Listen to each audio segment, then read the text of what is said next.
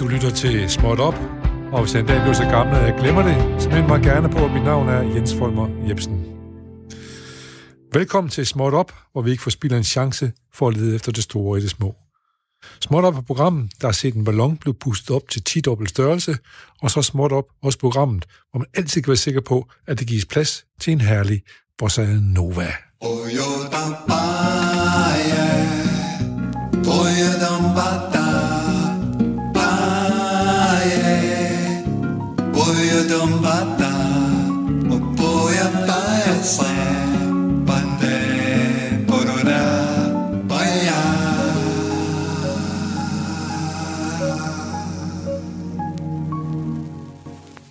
Ja, velkommen til den sidste tirsdag, ja faktisk sidste dag i juni to tusind og tyve.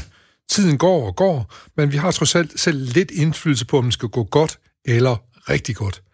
Man kan også bare lade stå til at afgive indflydelsen på sit eget liv, men her i Småt Op, der ved vi, at hver dag er noget særligt. Tid gået kommer aldrig tilbage på samme måde, og vi forsøger efter bedste beskub at bidrage til, at hver dag bliver lidt klogere, lidt sjovere end den foregående. Det gør vi blandt andet ved at invitere gæster, der virkelig vil besked om et emne, de fleste af os kun har lidt forstand på. Gæster, der har bedre viden på et område og kan fortælle os om det. I dag skal det handle om noget, de fleste af os har oplevet, men måske har svært ved at sætte ord på, nemlig lykke. Men først, træt, træt, træt, så skal vi lige have Breaking Smut. Den amerikanske rumfartsorganisation NASA har udskrevet en konkurrence. Det skriver den engelske avis The Guardian. Man har til den planlagte månelanding i to tusind og fireogtyve brug for at få idéer til et toilet, der er brugbart i vægtløse rum. Man har tidligere haft store udfordringer med afføring, som enten har for eksempel svævet gennem en kabine, fordi der har været problemer med toiletforholdene i de vægtløse omgivelser. Helt i starten på øh, Apollo først, der havde man jo øh, sat små bokser ind i dragten, som øh, astronauterne kunne, øh, kunne bruge som toilet. Og øh, faktisk så var der han også problemer med sanitære problemer på den aller, aller første rumskib, der blev sendt op i U S A i nitten enogtres. Det var øh, astronauten Alan Shepard, øh, som blev sat ind i en, en øh, raket, øh, og desværre så skete det, at opsendelsen den blev udskudt i timevis, og på et tidspunkt skulle den stakkels mand jo tisse. Men problemet var så, at man ikke vidste, hvad der ville ske med rumdragten og det elektroniske udstyr, hvis man tissede i rumdragten. På et tidspunkt så siger får Alan Shepard besked om, let go, og så håber de bare det bedste. Han kom afsted, men han nåede selvfølgelig ikke helt ud i rummet, men han kom i, i kredsløb omkring jorden, så vidt jeg husker. Godt. Man kan altså i vinde, faktisk kan man vinde to hundrede og halvtreds tusind kroner ved at opfinde et nyt toilet til, til NASA til månelanding i to tusind og fireogtyve. Så det er bare med at komme i gang med at sætte nogle streger derhjemme. Så øh, skal vi også lige sende en lille hilsen til de nogle af staterne nede i den sydlige U S A.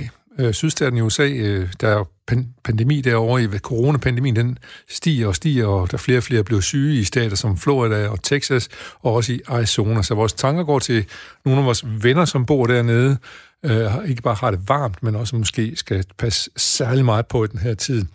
Men øh, nogle af vennerne, de tænker også på os. For eksempel har Gelp, en musiker fra Arizona, tusind Arizona, som øh, har skrevet en lille øh, speciel øh, hilsen til netop Smart Up. Not the middle finger, just the little finger. Smart op. Tirsdag, onsdag, torsdag, mellem tolv og tretten. Og det var på Radio fire Fire.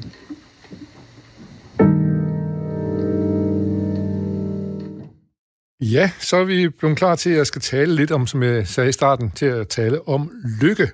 Og det skal vi med sociolog Anders Petersen fra Aalborg Universitet. Velkommen, Anders, hvis du er der. Hej, og jeg er her, ja. Du er der, det var godt. Jeg skulle lige have tændt ordentligt for dig, så vi alle sammen kunne høre ja. det. Du er her, det er ikke kun nogen meget, der kunne høre det. Men det er jeg glad for. Velkommen til vores program. Ja, det er vel en fordel. Ja, ja. Det er bestemt en fordel. Jo, tak skal du have. Især fordi jeg ved, du har noget, du ved noget, som vi andre ikke ved, og vi vil gerne have din viden. Øh, men øh, hvad, du står op om morgenen og går hen på dit job. Øh, hvordan, hvad, hvad, hvad er dit job egentlig? Hvad laver du? Jamen, ja, ja, det er jo et godt spørgsmål. Hvad laver du egentlig? Plejer jeg også at få, ja. øh, stillet som ja. spørgsmål ja. af folk, som ikke ja. rigtig ved, hvad det vil sige at arbejde øh, akademisk. Ja, det er fordi, jeg spørger også, fordi vi altid citerer Benny Holstranden og Vivler i det her program, og de har jo en sang, der hedder, du står op om morgenen, går hen ja. på dit job, laver noget og får din løn. Og øh, det er sådan en meget god indgang til at spørge, ja. hvad laver du så?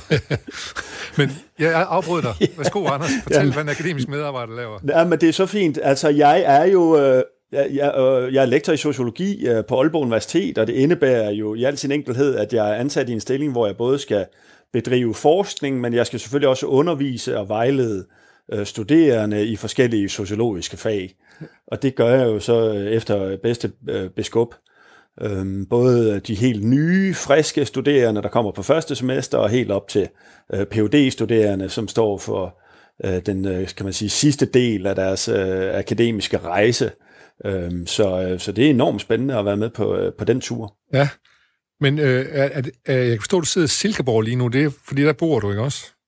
Mm. Ja, men, men jo, er, det er rigtigt. Har, har man sådan lidt flekstid, når man er akademisk medarbejder? Ja, det kommer jo lidt an på, hvor man er ansat henne, tænker jeg. Altså, for mit eget vedkommende, så øh, en del af den forskning, som jeg bedriver, øh, har jeg det bedst med at gøre derhjemme. Ja. Øh, I den forstand, at der kan der være lidt mere ro på. Øh, og det har jeg jo så haft i rigelig grad her under coronatiden, kan man roligt sige. ja.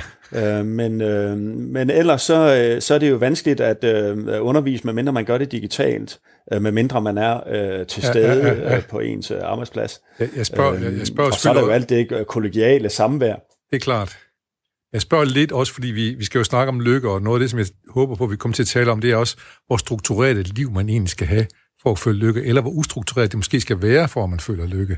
Men det kan vi måske vende tilbage til øh, lidt senere. Ja. Øhm, du har i hvert fald mm. haft tid til at skrive en bog om øh, præstationssamfundet. Og den øh, er jeg ret øh, glad for, at øh, vi skal tale om nu her. Jeg kan godt tænke mig, at vi har haft det her i programmet, også ligesom vi har haft Benny Holstranden, så har vi også haft øh, en lille, her under coronakrisen, vi har haft sådan en lille serie, der handlede om, øh, der hedder Smart Ups, øh, Småpolitiske lille skole, hvor vi prøver på at forstå politik, sådan som det udarter sig lige præcis i de her dage, i de her år. Øh, når vi skal snakke om lykke, tænker du så også, hvis vi prøver at abstrahere rigtig godt, er det egentlig også et, er det egentlig ikke også politisk, øh, øh, noget, som er politisk afhængigt? Mm. I allerhøjeste grad, og en ting, der er helt sikkert, så er det, at det også er noget, der bliver brugt politisk, ja. øhm, som vi har set i de senere år, at øh, der er øh, forskellige bevægelser rundt omkring i verden, hvor øh, regeringer øh, bruger begrebet simpelthen øh, som en øh, måde, hvorpå at man kan enten booste øh, en befolkningslykke, eller om ikke andet forsøge at gøre det, og så bruge det som en form for måling på, hvor hvor godt det står til øh, i ens øh, land. Øh, så, øh, så det er i allerhøjst grad en politisk øh, størrelse. Det, det, det er der ingen tvivl om.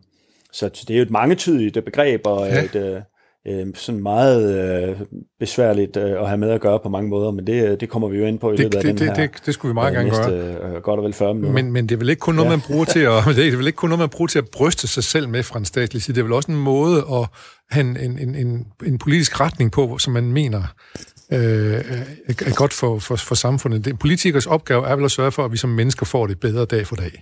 Det er vel derfor, man går ind i politik, kan man sige. Ja, det, det regner jeg med, at de langt de fleste politikere går ind i deres ja. hverv med at, at have en formodning om, at de kan rent faktisk gøre det bedre, ja. øh, end det har været før. Hvorvidt deres øh, sådan endemål så er, at vi skal blive lykkelige ja, det tænker jeg heller ikke. Øh, som mennesker. Ja, det tror jeg også godt. Det er godt spørgsmål. Det, det, er, ja. det, er sgu at sætte, det er at slå ja. stort brød op, øh, tænker jeg. Nej, men jeg tænker mere på, om, øh, om vores lykke afhænger af den måde, som politikken organiserer vores samfund på. Det er der ingen tvivl om. Ja. Det er der ingen tvivl om. Altså, det, det ved man for, for masser af, af forskellige målinger, at vores lykke er jo afhængig af, at vi har autonomi. Øh, så øh, folk i stærkt diktatoriske stater og regimer, de bonger jo ikke så forbasket godt ud på, på lykkemålinger. Og så ved vi også, at noget så, så skulle til at sige almindeligt, hvis man kan tillade sig at sige det, det som økonomi selvfølgelig også har en væsentlig ja. betydning. Altså, kan du så at sige få, få, få mad på bordet? Har du mulighed for at brødføde dig selv og din familie? Det, det er jo også noget, der har en betydning for din, din lykkelige tilstand og din livstilfredshed i det hele taget, det, det er helt åbenlyst. Ja. Så, så, så ja, det, det er jo øh, noget, der, der spænder vidt og bredt ud over det politiske spektrum på den måde, ja. hvis, øh, hvis, hvis man kan betragte det sådan. Ja, man kan altså tænke lidt på, om den, ligesom den store historie eller abstraktionsniveau her på det, det siver ned i det enkelte personlige liv også hele tiden, jo, kan man sige. Ikke? Øh, øh, også, jo. Ja.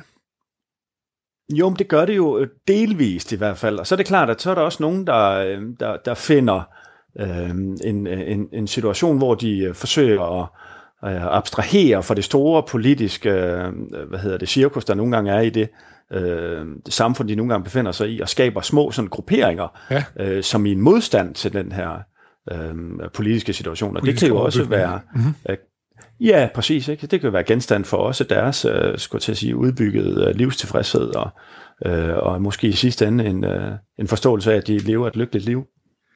Men, men så øh, lad os prøve at nærme mig også det på en anden måde, Sofie, at, at du taler jo om, mm. øh, at vi, vi har flyttet os fra det her disciplineret samfund til et præstationssamfund.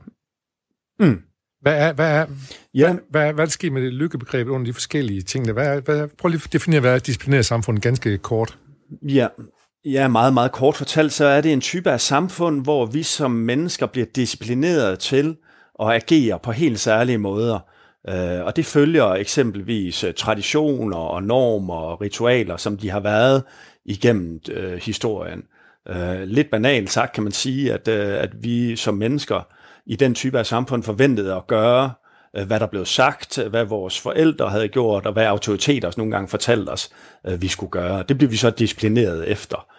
Øhm, og så øh, i min forstand, så sker der en overgang til det her øh, præstationssamfund, hvor vi snarere øh, skal agere som nogen, der øh, har forskellige måder at realisere os selv på, ja. som gør, at vi kan øh, øh, ja, præstere på forskellige måder, og dermed også en, en større grad af individualisering, øh, der sker.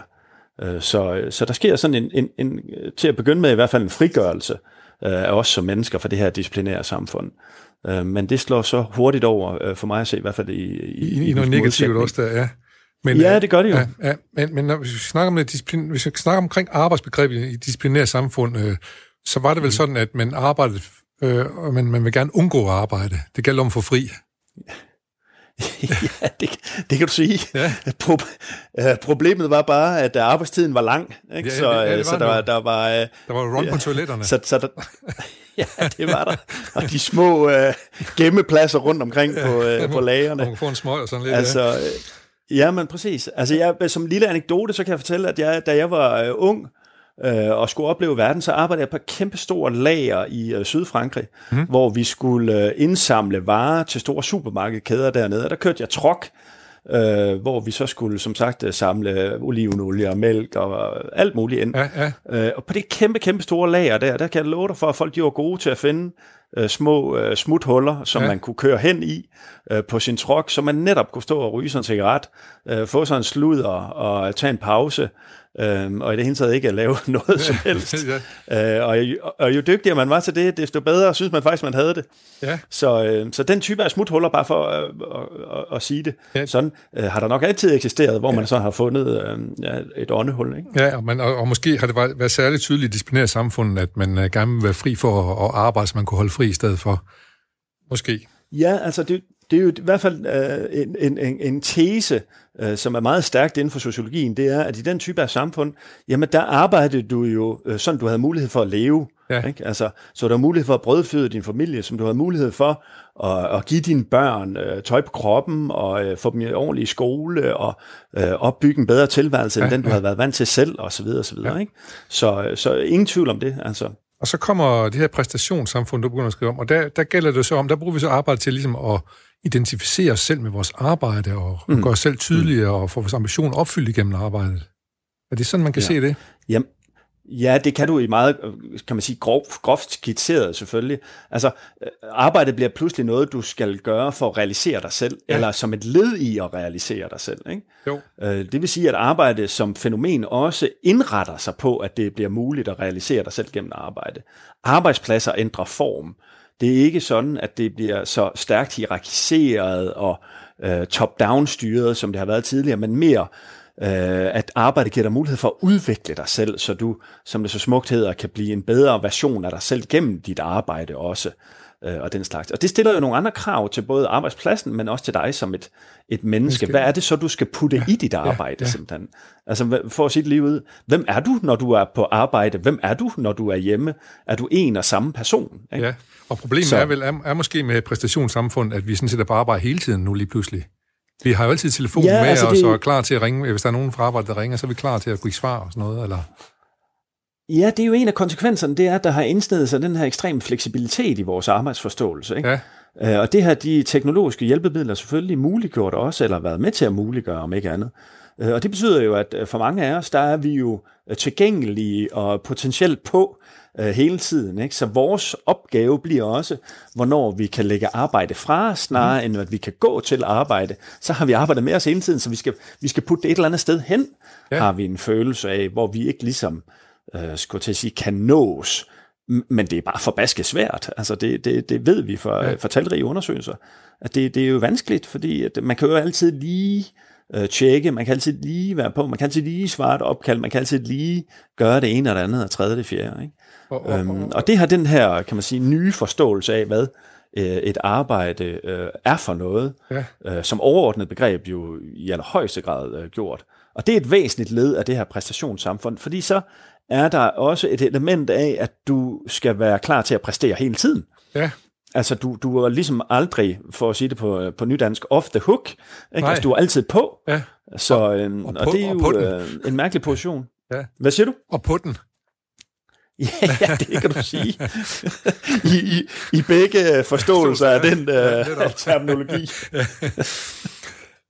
Men, men, men det vil så sige, det er, at, at, at og det, jeg tror, det er derfor, jeg måske har tænkt over det her som, en, som overordnet politisk ting også, det er jo, at lige præcis mm. det at være, at være sådan, som du beskriver så, så fint der, det, er, det gør så til rigtig gode øh, fodsoldater i konkurrencestaten, som nogen har beskrevet det. Mm. Mm. Og der er, Jamen, det, det, det vil så sige, at der er et samfund, der har en, der har en nytte i at sige, at vi skal arbejde på den her måde, og, og det skal slå igennem i, ned i individet mm. også, ikke? Altså det, det, jeg forsøger at beskrive i bogen, er jo, at vi er jo sluppet øh, disciplinære samfundets overordnede rammer, ja. Men vi har ikke sluppet disciplineringselementet. Nej. Nu er det bare sådan, at vi disciplinerer os selv. Ja. Og det gør vi, fordi vi indoptager de forventninger, der bliver stillet til os inden for rammerne af præstationssamfundet, ja. Og så agerer vi efter det. Ja. Ikke? Jo, og det betyder, så jagter vi kraftedeme med de her præstationsprincipper hele tiden, ja. Ikke? Fordi vi netop ja. Har mulighed for at gøre det hele tiden. Og arbejdet flyder ud, det bliver grænseløst, som der også er nogen, der har talt om. Ikke? Jo. Hvornår pokker er det, vi sætter de her, øh, som det så smukt hedder, demarkationslinjer op imellem vores fritid og vores arbejdsliv, når det nogle gange flyder ja. Sammen. Og måske endda risikerer at blive udflydende også. Ikke? Ja. Altså, så så hvor, hvor er vi henne? Er jeg, nu har jeg i princippet, du ved, i hvert fald halvbegyndt min ferie, men jeg er jo på arbejde nu. Jeg kan hele tiden lige gå ud og tjekke min mail, for at se, om der er noget nyt og spændende, der kommer.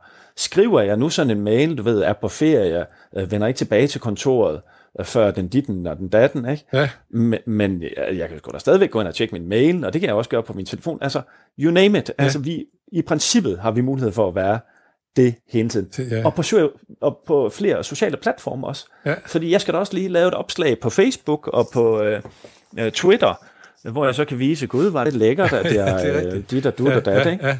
Så, øh, ja, ja, godt, hvornår, man kan også selv fotogen, ja, man, man, man, man kan performe, ja, kan man sige. Ja, ja, hvor vanskeligt det end er at gøre sig selv fotogen i min alder, ja, ja, okay. så, øh, så prøver ja. Vi jo på det, ikke? Ja. Altså.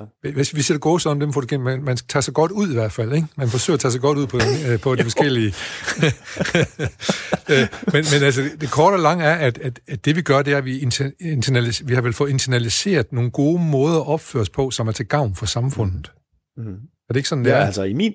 Jo, altså i min, den måde, jeg forsøger at beskrive ja. Det på, det er, at jeg, jeg siger, at der er nogle forskellige sociale regler, ja. Og der er nogle forskellige so, øh, sociale normer, som vi har ikke alene internaliseret, de er også blevet institutionaliseret. Yes. Og dermed mener jeg, at det er noget, vi har lagt inden for rammerne, den måde, vi gør mennesker på ja, i det her ja, samfund. Ja, godt. I vores institutionelle rammer, ja. Børnehaver, folkeskoler, you name it. Yes. Der bliver vi indlejret i den I, type af forståelse. Den tankegang, altså, ja, forståelse. Ja. Ja, altså, hvad er det for nogle mennesker, vi skal ja, være? Ja. Ikke?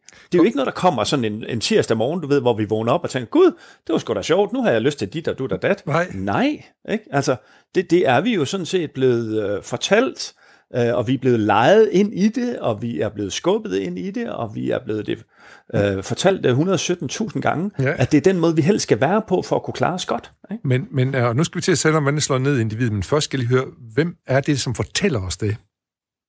Ja, det er jo, fortalt, kunne jeg da bare du, ja. sige, at det er Henning, Henning nummer atten, ikke? For, øh, ja. På den vej, jeg nogle gange bor, det er ham, der har gjort det. Men, men, men det er det jo ikke. Det er en politisk udvikling, ja. der øh, samtidig er blevet en social strømning, der samtidig er blevet et institutionaliseret forhold, som vi så lægger ind i den måde, vi gør børn og mennesker øh, og øh, arbejdende mennesker på også. Ja. Øh, og det betyder, at det er jo også noget, der bliver skrevet ind i lovgivningen. Det er noget, der bliver skrevet ind ja.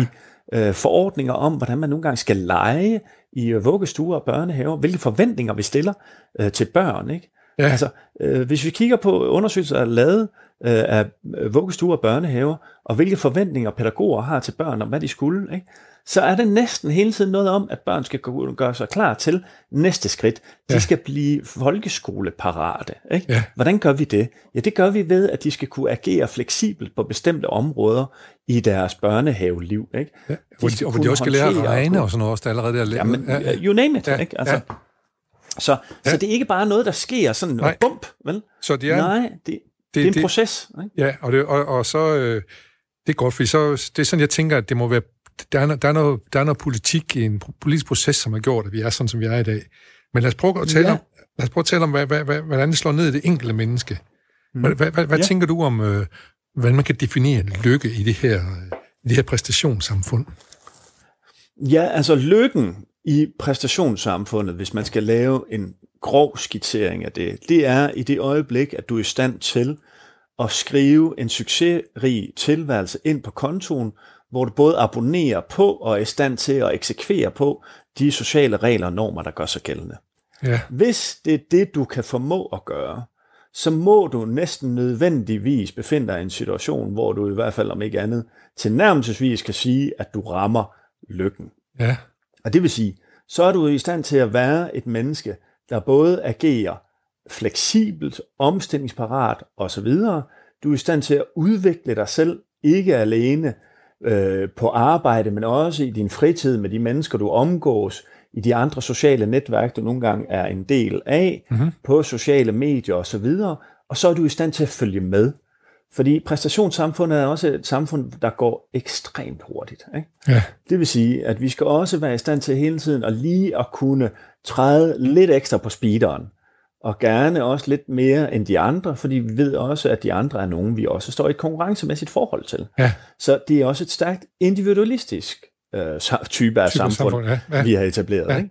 Så hvis vi skal lave en eller anden formel for, hvad lykke burde være her, så er det netop de mennesker, der formår at bonge ud rigtigt på alle de her øh, parametre her. Så føler man sig lykkelig, hvis man ja, gør det. Ja, jeg ved ikke, om man så... Ja, eller det er i hvert fald, kan man sige, opskriften på lykke. Hvorvidt at det så internal, ligesom bliver en del af ens personlige øh, lykke. lykke. Ja, det, det er jo der, jeg forsøger ja. at sige også, jamen det kan faktisk også gå stik modsat. Ja, fordi jeg, jeg, jeg, jeg synes jo lidt, når du øh, som gammel hippie, så synes jeg, når du begynder at formulere det her, så er det som om du formulerer noget, som er, øh, ikke fordi det er forkert, men, men noget, som er, ligesom, øh, at lykken er noget, som er udvendigt. Ja, altså, øh, noget, som og, og, andre kan se. Den her sammen. Ja, altså, og som gammel hippie, det var meget god.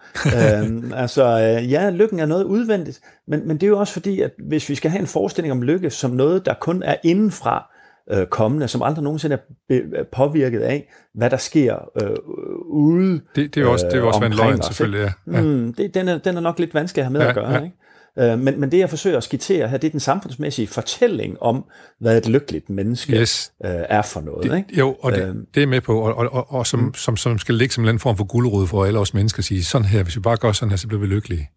Ja, og det er jo det, der er kerneordet der. Du siger dig selv, hvis vi bare. Ikke? Ja. Hvis du nu bare. Ja. Men, men, men lige præcis, hvad der ligger i det, ja. det, er jo, det er jo arbejdet med det. Ikke? Det er jo ja. det, der er det vanskelige ja. øh, arbejde, fordi nok kan vi godt komme frem til en fælles fortælling om, hvordan at vi kunne gøre det, mm-hmm. men så at gøre det, det er det, der er så, åh, undskyld, jeg bander nu, ja, det gør, det skide vanskeligt ja. at gøre, ikke? Fordi at eksekvere, udføre alt det her, som præstationssamfundet ligesom øh, afkræver af dig, det er bare tossesvært, altså. Og, og hvad, er så, øh, hvad er så konsekvenserne af det her? Ja, en af de konsekvenser, jeg forsøger at pege på, og som jeg har peget på igennem en længere periode, det er, at det synes at slå over i øh, sin modsætning i den forstand, at snarere end at gøre folk øh, gladere, øh, så presser det øh, folk. Mm-hmm. Øhm, og det presser folk i en sådan forstand, at vi kan se, at der er nogen, der bliver presset ud over, øh, kan man sige, deres psykiske bæreevne, øh, og det bonger ud øh, som nogle af de her øh, efterhånden øh, kendte øh, mistrivselstendenser, øh, øh, som vi har oplevet igennem en længere periode, nemlig ja. At folk de bliver stressede, øh, folk de bliver, øh, får symptomer på angst og depression, øh, og at de i det hele taget får en, en, en, en dårlig psykisk øh, trivsel. Så øh, ligesom at det er, kan man sige, formlen, i hvert fald en samfundsmæssig forstand, på øh, et godt liv, lige så ledes kan det være formlen øh, for øh, fiasko, øh, som jeg ser det. Ja, og, og, og vi snakker jo ikke kun om en, en, en promilledel af samfundet, der har det på den måde. Nej, det, det gør vi jo ikke. Altså, vi, vi oplever jo i øjeblikket, særligt blandt de yngre dele af vores øh, befolkning, en opadgående kurve på de øh, hvad hedder det, parametre, som jeg talte om ja, ja. lige før, nemlig stress, angst og depression. Ja. Og, og som vi har set her for nylig, Børns Vilkårs nye undersøgelse øh, for blandt skolebørn, jamen så øh, er det en tredjedel af, af, af pigerne i niende klasse, øh, som oplever sig så presset, at, øh, at de, øh, for nu at sige det på, på godt jysk, øh, ikke har det så øh, skide godt. Ikke? Ja, ja, ja. Så, øh, øh, og der bliver vi nødt til at stille os det spørgsmål, og det er det, jeg forsøger at formulere. Hvor pokker kommer det fra?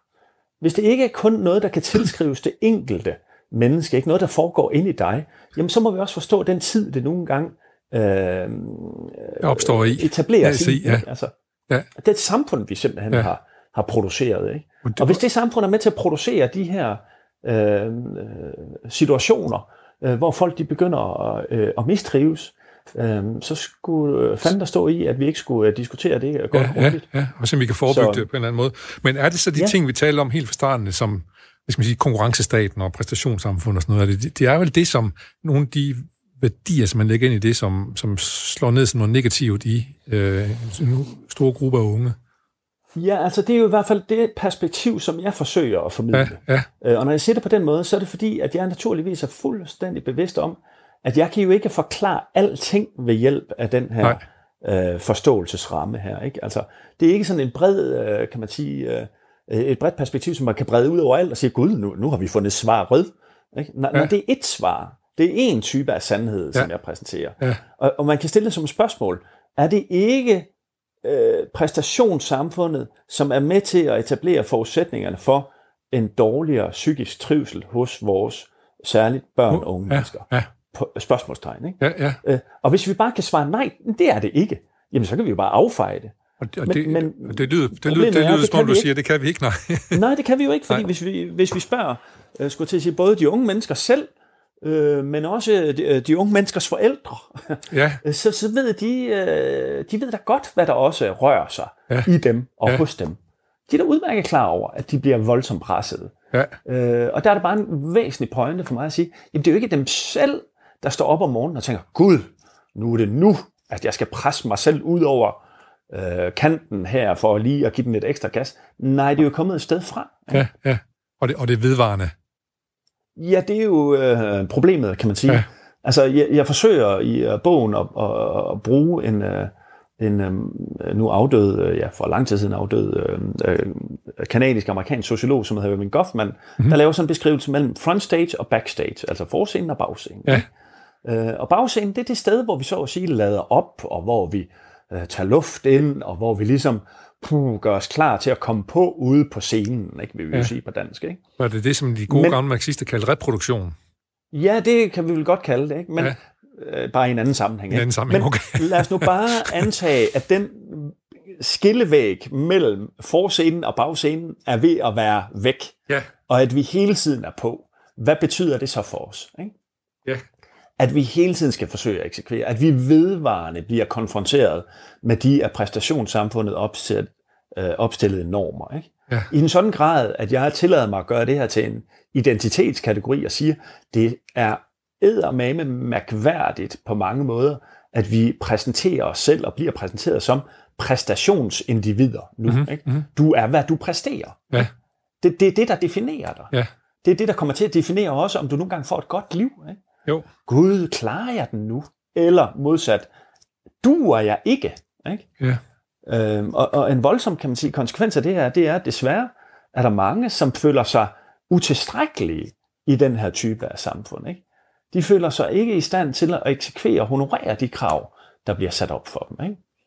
Og det kan så have så en afsmittende effekt på dem personligt i form af de her øh, ledelsesformer, øh, som jeg nogle gange ja. snakkede om lige før. Ikke? Så, så, så man kan sige, at det er, det er ligesom indlejret i præstationssamfundet, de her negative sider. Hvad var de negative sider i disciplinærsamfundet? Var det noget, vi, er det noget, vi kan gå ned og finde tilbage til der, som var meget bedre? Eller Nej, var ja, det bare altså, ikke det, tydeligt?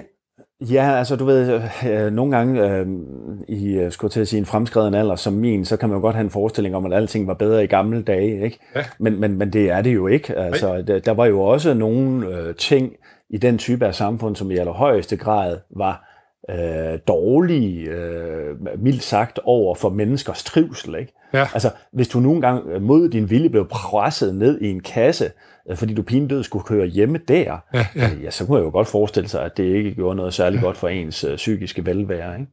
Så, så... Øh, og det gjorde det heller ikke. Det ved vi også fra, øh, fra forskning. Ikke? Så... Øh, nu er det bare en anden type. Ja. Så det behøver vi ikke, vi behøver ikke gå tilbage. Det er sådan set også glad for, for jeg glæder mig altid hver dag, hver dag til næste dag, for jeg tænker, i morgen, der blev det, der blev det sgu bedre, end det var i dag. Det er jo en meget fin livsfilosofi. Jeg, kan lige, jeg skal lige høre dig faktisk.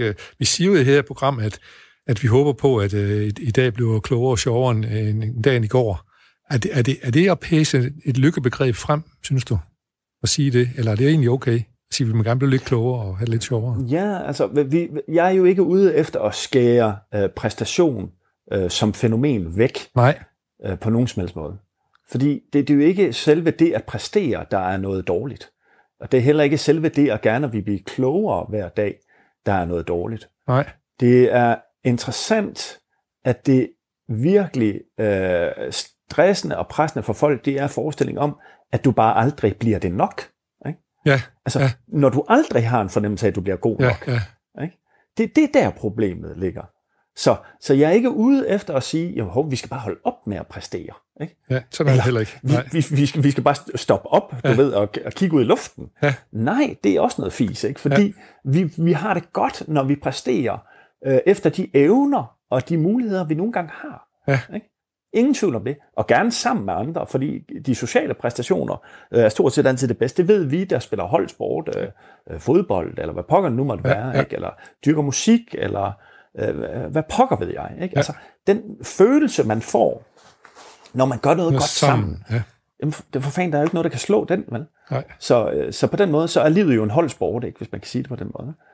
Øhm, så, så, så, så det er slet ikke det, jeg er efter. Men jeg er efter, at der er ude efter, at der er nogle andre forståelser af, hvad det vil sige at præstere, som også kan anerkendes. Ikke? Ja. Som også får det her thumbs up. Det er sgu godt gået, som ikke kun skal passe ind i rammerne for, hvad præstationssamfundet nogle gange dikterer for os.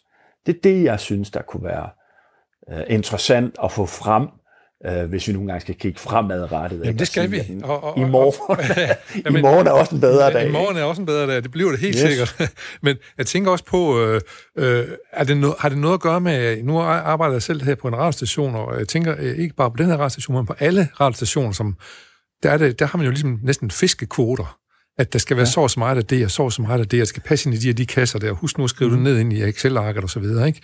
Øh, øh, er det, at, hvis vi kan gøre det, så er det som om, okay, så er alt godt, men det er det jo ikke nødvendigvis. Hvad er det for nogle andre værdier, du også godt kunne tænke dig at pege på? Mm. Ja. ja, altså, nej, det, det er du fuldstændig ret i, at det er jo, det er jo sjovt, at du bruger begrebet fiskekvoter der, ikke? Ja. Fordi at, jeg skulle til at sige, alverdens kvotesystemer der er blevet etableret rundt omkring. Helt op. Øh, og, og med det er der også blevet etableret alverdens modeller for, hvordan man nogle gange kan måle og veje og evaluere, øh, hvorvidt at du nogle gange opfylder din kvote. Ikke? Ja.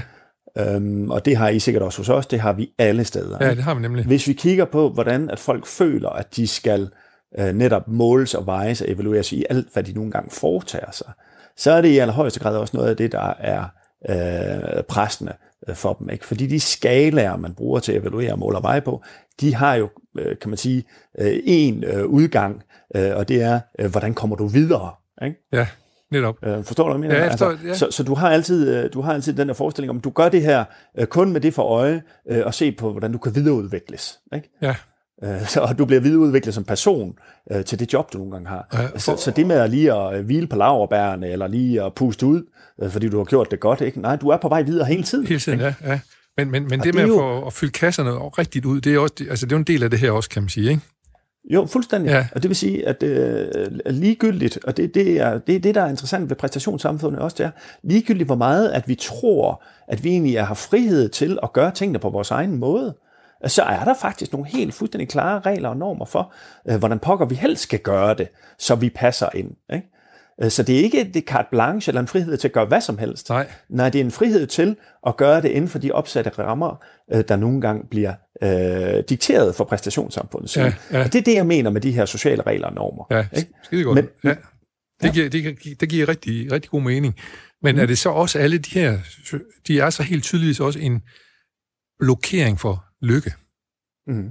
Ja, altså de, de er i hvert fald en potentiel blokering for lykke, fordi at øh, man kan næsten forestille sig det her. Hvis du nogle gange hver eneste morgen står op øh, og siger til dig selv, nu skal jeg pine død jage lykken, ja. så øh, siger du også til dig selv, øh, det her det er en proces. Ja. Ikke? Det er noget, som du aldrig nogensinde kommer i mål med. Øh, så hvornår pokker er det så, du når frem? Ikke? Hvor fanden er målstregen henne for det her? Ikke? Godt spørgsmål. Altså, ja. ja, det er jo et godt spørgsmål. Ja, ikke? Og ja. Hvis folk ikke har nogen forestilling om, at der er nogle målstreger, som de så kan nå frem til ligesom at sige, juhu, nu ja. har jeg gjort det. Ja, ja. Men hele den her målstreg, den rykker sig hele tiden. Ja. Ikke? Ja, ja, hvad sker der så? Jamen, så skal du videre, og du skal videre, ja, ja. og du skal videre, og du trykker lige lidt mere. Og så øh, er det jo, du står i en situation, hvor det bare er sådan en never-ending story-jagt ja. på lykke. Ikke? Ja. Og jagten i sig selv kan slå om til en mistillid, eller undskyld, en mistrivselssituation. Ja, ja, ja. Fuldstændig. Ja. Ja. Og det er vel også det, at især unge i hvert fald, og jeg kan også huske mine børn, som vi der fortæller, du har alle muligheder for at få et fantastisk spændende liv. Du skal mm. bare, og så videre. Og så, på den måde driver vi ja. også vores børn frem til at, at tro på, at hvis de bare gør sådan og sådan, så bliver alting godt for dem. Ja, og det er jo interessant, altså det, det, det sprogbrug, der er her, ikke? Ja. Du har alle muligheder, ja, du netop. skal bare, ja, ikke? Ja, ja tak, ikke? Ja. Holy moly, ikke? Ja, ja. Hvis der er så mange muligheder, og jeg bare, ja, hvad er det så, jeg bare skal? Jamen, så skal jeg bare vælge rigtigt. Og, for, og fortolke alle fagene og så videre, ikke? Ja, ja, ja. Jamen for fanden, man ja. vælger rigtigt i forhold til hvad? Ja, ja okay. Og så har de unge mennesker desværre, kan man sige, en forestilling om, at problemet også består i, at hvis de vælger forkert, så er fanden løs i laksegaden. Så har de simpelthen tabt. Ja. Jeg kan huske, så der er ikke noget at gøre. Der nej. er no comeback. Løs i det. Nej, nej. men, ja. men, hvilket jo ikke passer. Nej, selvfølgelig er det det. Der er altid mulighed for ja. at komme tilbage. Ja.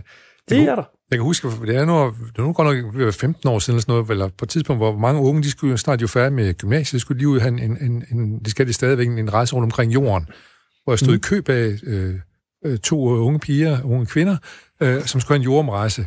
Og så, de blev ved med at spørge øh, rejsegarden, hvor skal vi så tage hen bagefter? Jamen, så kan I tage til Fiji. Ja. Nå, er det, er det godt? Ja, det er meget spændende. Der, der, tager, der er mange unge, der tager hen. Nå, så tager vi ja. derhen. Altså, ja. i stedet for, man har ikke nogen forestilling om, hvad vil man med sin, sin store livsrejse? Vi skal bare Nej. gå i fodsporene af de andre, så, så bliver alting ja. godt. Det var ja. den fornemmelse, jeg stod med, da, ved at lytte på dem der, ikke? Og det, og det er jo... Men, men, men, ja, og jeg forstår godt, hvad du mener, men, men en anden, kan man sige, mere... Øhm, problematisk på mange måder udvikling er, at vi har jo også øh, skulle til at sige, bedt vores unge mennesker igennem en lang periode om at føle efter. Ikke? Ja, altså, føle efter. Hvad ja, er det, ja, du ja, gerne vil? Ja. Ikke? Altså, du, du skal ligesom have det, du skal finde et sug i maven. Ikke? Det er rigtigt. Inden for helvede, mand. Ja. Så kan du jo dumpe i at føle efter. Ikke? Ja. For hvad nu, hvis det der sug ikke kommer? Ja. Ikke? Hvad nu, hvis du ikke ved det? Ja. Og hvis vi lige kigger tilbage, i hvert fald øh, mange af os i øh, min generation, hvordan vi er kommet dertil, hvor vi er, ja, så meget er det jo bare opstået. Ikke? Jo. Det er jo, der er jo ikke noget sug i maven, eller der er jo ikke kommet en eller anden seddel dumpende ned fra himlen, hvor der står til mig, du skal være sociolog, Anders. Nej, nej. Nej, det, uh, ikke? det blev bare sådan. Det, det blev bare sådan. Jeg, ja. jeg sad i en sofa i Sydfrankrig, og så ringede en af mine gode venner til mig og sagde, nå, vi må nok også hellere komme i gang. Ja, okay, det er fint nok. Hvad, ja. hvad gør vi? Ja. Jamen, vi starter på det her ja. studie. Okay, fedt nok. Ja. Jeg finder en lejlighed til os, ikke? Altså, Det, det var jo ikke noget manuskript, der ligesom var blevet udlagt, nej, nej. Og jeg valgte reddit. Nej. Vel? Så, så den type af, af pres øh, skal vi jo suge luften kraftigt ud af øh, for vores øh, yngre mennesker, yngre mennesker her, ja. Fordi ellers så, så ja. Står de altså i fedtefadet. Altså. Jeg har talt med nogle andre nogen omkring det her, men det er blandt andet omkring øh, unge kvinder, unge piger, øh, og også lidt unge drenge, om, om det i virkeligheden er er fordi vi beder dem om at være voksne før tid, mens deres forældrene de opfører sig som børn. Ja, men det er jo interessant, ikke? Fordi det er jo et perspektiv, som uh, skulle til at sige en af mine gode kollegaer, Niels Ulrik Sørensen fra, uh, fra C E F U, uh, Center for Ungdomsforskning på Aalborg Universitet, ja. uh, har, har ført frem, og det er okay. Fuldstændig rigtigt. Altså, vi er jo uh, i min generation, uh, midt-slut fyrrerne, uh, jo uh, mere unge, uh, end vores forældre var, ja. Da de var i midt-slut fyrrerne. Ikke? Og vi tror, at vi kan udvide vores ungdom, øh, jeg skulle til at sige inklusive mig selv, med at tage på Roskilde Festival og gå i, øh, hvad hedder det, tight jeans og sneakers. Hoodies og, og alt sådan. Ja. Ja, og du ved, for øh, tatovering og alt sådan noget halløj. Ikke? Ja. Men, men, men det er jo også det samme som at sige til vores øh, unge mennesker, øh, hov, øh, hvad er det så for en alders, øh, kan man sige, kategori, de befinder sig i? Ja. Hvad er deres ja. Generation? Så hvad skal de så, så. Øh, gøre, ikke? Ja. Det, det, på den måde, og det, det, det, det tror jeg jo, at Niels Ulrik der har helt ret i, gør vi det heller ikke nemmere for de unge øh, mennesker der. Nej. Jeg vil sige, at vi er nogen, der finder en lille smule trøst i en gang imellem, at, at, at, at i Sverige har man fundet, at man, man begynder først at blive anset som gammel, om man bliver firs. Det var... så, så har de sgu ikke spurgt mine børn, det kan jeg love dig for. Altså. Nej, nej. Men, øh, men øh, jeg kigger lidt på det en gang imellem, og tænker, det er nok rigtigt. Ja, ja præcis. Jo jo, men når man står og kigger sig selv i spejlet, så kan man jo altid tage den frem. Jo. Man kan bilde så meget ind, når man står der. Nej, det er godt, jeg ikke er nået der til endnu. Ja, netop. Nå, men lige før der talte vi omkring, øh, omkring det med at, at, at putte noget i kasser og kvoter og sådan noget, men og problemet med lykke er vel, at det kan vi sgu ikke måle, vel? Mm. Så hvordan, vi kan forsøge at gøre det, og det bliver jo gjort. Det? Ja, ja. Ja. Øh, men spørgsmålet er så, hvad man måler med de her øh, alskens lykkemålinger, der jo øh, popper op øh, årligt, ikke? Og hvor ja. Vi alle sammen ved, at Danmark de, øh, øh, enten er på første, anden eller tredje pladsen, alt efter hvilket år det nogle gange er. Ja. Ja. Øh, men, men der er jo meget kritik af de her lykkemålinger, Øhm, og der er mange, der mener, at det, man måler, er snarere livstilfredshed. Ikke? Ja, ja, ja, øhm, og det er jo ikke nødvendigvis er du også det samme kritisk over for dem? Hvad siger du? Er du også kritisk over for de målinger? Jeg, jeg synes jo, de er besværlige at have med at gøre, fordi hva, hva, når vi så også bruger dem i Danmark, i hvert fald som en form for brandingstrategi, ja, netop. Øh, efterfølgende, hvor vi siger, gud, øh, øh, på et tidspunkt var der jo ude i Københavns Lufthavn sådan en kæmpestor banner, hvor der stod, øh, welcome to the happiest nation in the world. Ja, ja. Hvor man bare tænkte, nå gud, ja. Det var da dejligt, ikke? Så ja. Er jeg nu nået hertil, eller er jeg nu kommet hjem, ikke? Ja. Men, men det er jo så også noget, man skal leve op til, ikke? Så, det må man sige. Så, så kan vi som nation tillade os lige pludselig at dumpe ned på femtende pladsen, ikke? Uh, uh, ja, det, så, så det bliver også konkurrenceelement. Ja, det, det er godt nemlig, ja, ja, ja. Øhm, og det, det er jo, når, når ting bliver konkurrenceelementer, jamen hvad, hvad gør man så, ikke? Altså for ligesom at, at bibevare sin, sin førerposition. Men, men det, det bliver jo også konkurrencemoment, så snart man begynder at måle noget, så begynder man også at kunne konkurrere på det. Potentielt i hvert fald, ikke? Og så ja. Kan det jo også gøres til politisk redskab, som ja. Vi var inde på til ja. At begynde med. Ja, netop. Fordi så kan vi begynde at måle, om vores befolkning nogle gange bliver lykkeligere af det ene eller det andet. Ja. Og så begynder vi måske også øh, at file lidt på øh, betingelserne for at måle det her, ikke? Jo. Så de passer ind, ikke? I vores... Øh, det ærne, vi nogle gange ja, har med den ja. Måling. Så måske skal vi, hvis vi tager lykke, kan man sige, så skal vi måske starte med at sige, skråt op med alle målinger. Det, det er, vi kan ikke, hvis vi snart begynder at måle, så hold op med at være lykke. Jeg tror, vi skal i hvert fald sige til os selv, skråt op med at forestille sig, at lykken er noget, vi øh, kan jage, ja. øh, og noget, vi også kan øh, jage ved at måle det mere og mere. Nej, det kan vi ikke. Øh, vi kan ikke træne os til det, ligesom vi går ned på centret. Nej, altså, øh, vi kan jo opstille nogle præmisser for, at vi nok bliver mere tilfredse, ja. Overordnet set, ja. øh, som mennesker inden for en given samfundsmæssig ramme. Mm-hmm. Ikke? Altså, for at sige det helt banalt, der, der er jo ikke noget at sige til i mange henseender, at vi i Danmark jo har en god forestilling om, at vi egentlig er overordnet set meget tilfredse med vores tilværelse. Ja. Altså, vi har jo relativt god, øh, kan man sige, autonomi og mulighed for at påvirke vores liv, i hvert fald, hvis vi ser i forhold til nogle andre lande. Ja. At vi så har nogle andre problemer i det her land med, at, ly- at lykken er næsten, næsten gået hen og blevet sådan et jagttrofæ, ja. Som vi skal kunne sætte op på, øh, øh, på hylden derhjemme, ikke? Det skaber ja. nogle andre problemer. Ja, altså hvis vi ikke har, hvis vi ikke har de trofæer, vi kan sætte op, så, så får vi problemer med, med, med måske med depressioner eller øh, ja, nogle andre ting, ja, vi talte om jo, før. Ja. ja, eller også, at jagten i sig selv jo netop kan føre til en form for udmattelse, ikke? Ja. At du bliver så træt af at gøre det, at du ja. øh, falder ned i øh, stressen eller depressionen, ja. ikke? Øh, Anders, jeg skal lige høre dig. Det med, at, med lykke, øh, det er nogen, der opfatter det nogle gange som en tvang. For eksempel har jeg læst en artikel i, øh, i øh, Politikken, hvor, som handler om forhold mellem øh, moderskab, en kvinde, der blev mor, og så har hun fået børn, og så følte hun en forpligtelse til at være lykkelig. Mm. Øh, ligger der nogle gange en forpligtelse til det at være lykkelig? Og, altså, det blev, det blev næsten en tvang, og er det så lykke, hvis det er tvang? Mm. Det, der er nok ikke nogen tvivl om, at man har øh, kunnet se igennem længere tid øh, kvinder øh, nærmest have det som om, at de partout skulle føle den her brusende lykke, så snart de nærmest får at vide, at de er gravide, og så når de føder, så bliver det jo en kulmination på alt det her, og så skal lykken jo folde sig ud. Ja. Men hvad nu, hvis den ikke gør det? Hvad, hvad nu, hvis den ikke kommer? Hvad nu, hvis der ikke opstår den her som brusende, nærmest opbrusende øh, lykkefølelser, der slår alting andet, jamen så slår den her lykke jo over i sin modsætning og bliver til sådan en skamfuldhed ja. over det. Øh, så, så, så det er klart, at det, der kan opstå momenter i det, som bliver øh, fuldstændig ulykkelige, ja. øh, snarere end, end, end lykkelige. Ja. Øh, og, og der ligger jo øh, selvfølgelig også et... Øh, En, en, en samfundsmæssig forventning om, at det at blive mor, at du kan næsten ikke ønske dig noget bedre eller noget mere.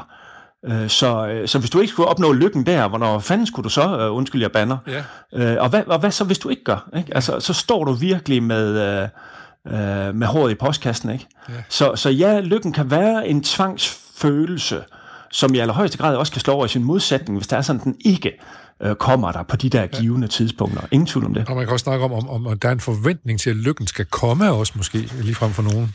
Ja, det, det er jo netop et af de tidspunkter, hvor der ligger en stærk forventning om, at hvis den ikke har indfundet sig der, ja. så er man jo nærmest både mærkelig og, og måske også en lille bitte smule øh, kynisk, eller på andre måder lidt af, galt afmarcheret, ja. Ja. hvis man ikke føler lykken der. Ikke? Så, så, så, så klart, at den, den, det moment ligger der også. Der er jo andre øh, tidspunkter i tilværelsen, hvor den forventning også er. Altså, kunne du forestille dig, at nogen står og blive gift og sige, at de ikke var mega lykkelige i det øjeblik? Ikke? Det altså, testen, ja. t- jamen præcis, ikke? Tænk sig, at At, at, men, men sådan er det jo for nogen, det, det ved man jo, ja, ikke? Ja. At det bare er noget, der er der, fordi det nogle gange er sådan, ja.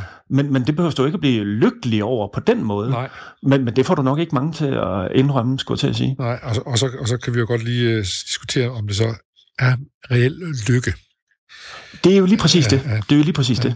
Men øh, vi er ved at nå øh, hen mod slutningen her, og jeg kan godt tænke mig lige at slå en, lidt, lidt en knude på i forhold til det, vi sådan prøvede, det jeg prøvede på at starte med, nemlig om, om lykken er et personligt anlykkende, at vi alle sammen er vores egen lykkesmed, eller er mm. lykken afhængig af nogle politiske øh, tilstande, politiske beslutninger? Mm. Er det en stor ja, og, eller lille historie, der kører? Ja, ja og, og du ved, det er jo naturligvis et meget, meget vanskeligt spørgsmål at svare enten eller til, ja. for det, det er jo et både og.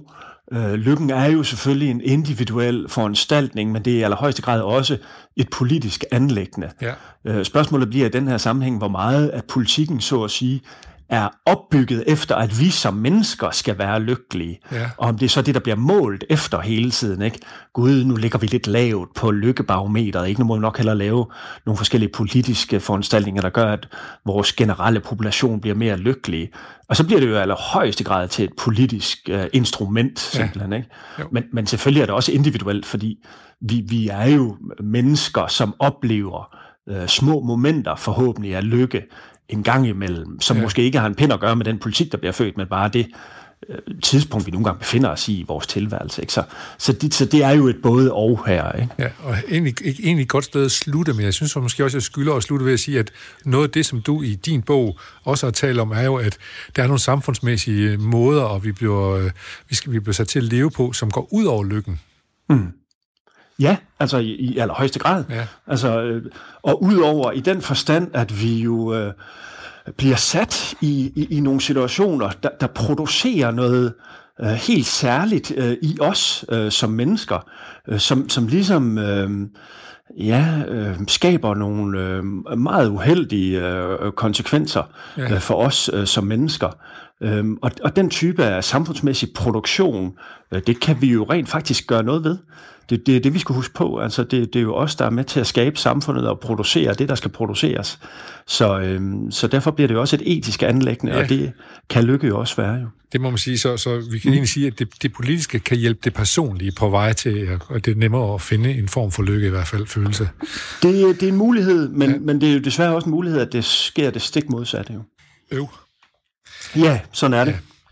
Anders Petersen, sociolog for Aalborg Universitet. Vi er rigtig glade for, at du har ville være med her i Smart Up-programmet. Du skal have tusind tak, og en rigtig god sommer til dig. Jo, tak. I lige måde. Det har været en fornøjelse. Tak. I lige måde i hvert fald. Og som I kan høre, så nærmer vi os nu slutningen på programmet. Og vi skal lige have et lille digt. Det er Klaus Rifbjerg fra hans mest modernistiske periode. Det er fra digtsamlingen Portræt. Rolig vinduesdag, formiddag, med hvert endelig sig selv bevidst. Sakser ikke dynen op, ingen brasende ildflammer foran svejsemasken, for at sprænge mareridtets sikkerhedskammer. Svømmetag i dynerummets vandighed, ansigtet er der, rejst svævende, hvilende i lyset, nakkens pludselig ilning af falsk sikkerhedsfornemmelse, lykkebevidsthed, regnfluer krabler roden til. Og således kom vi frem til nyhederne.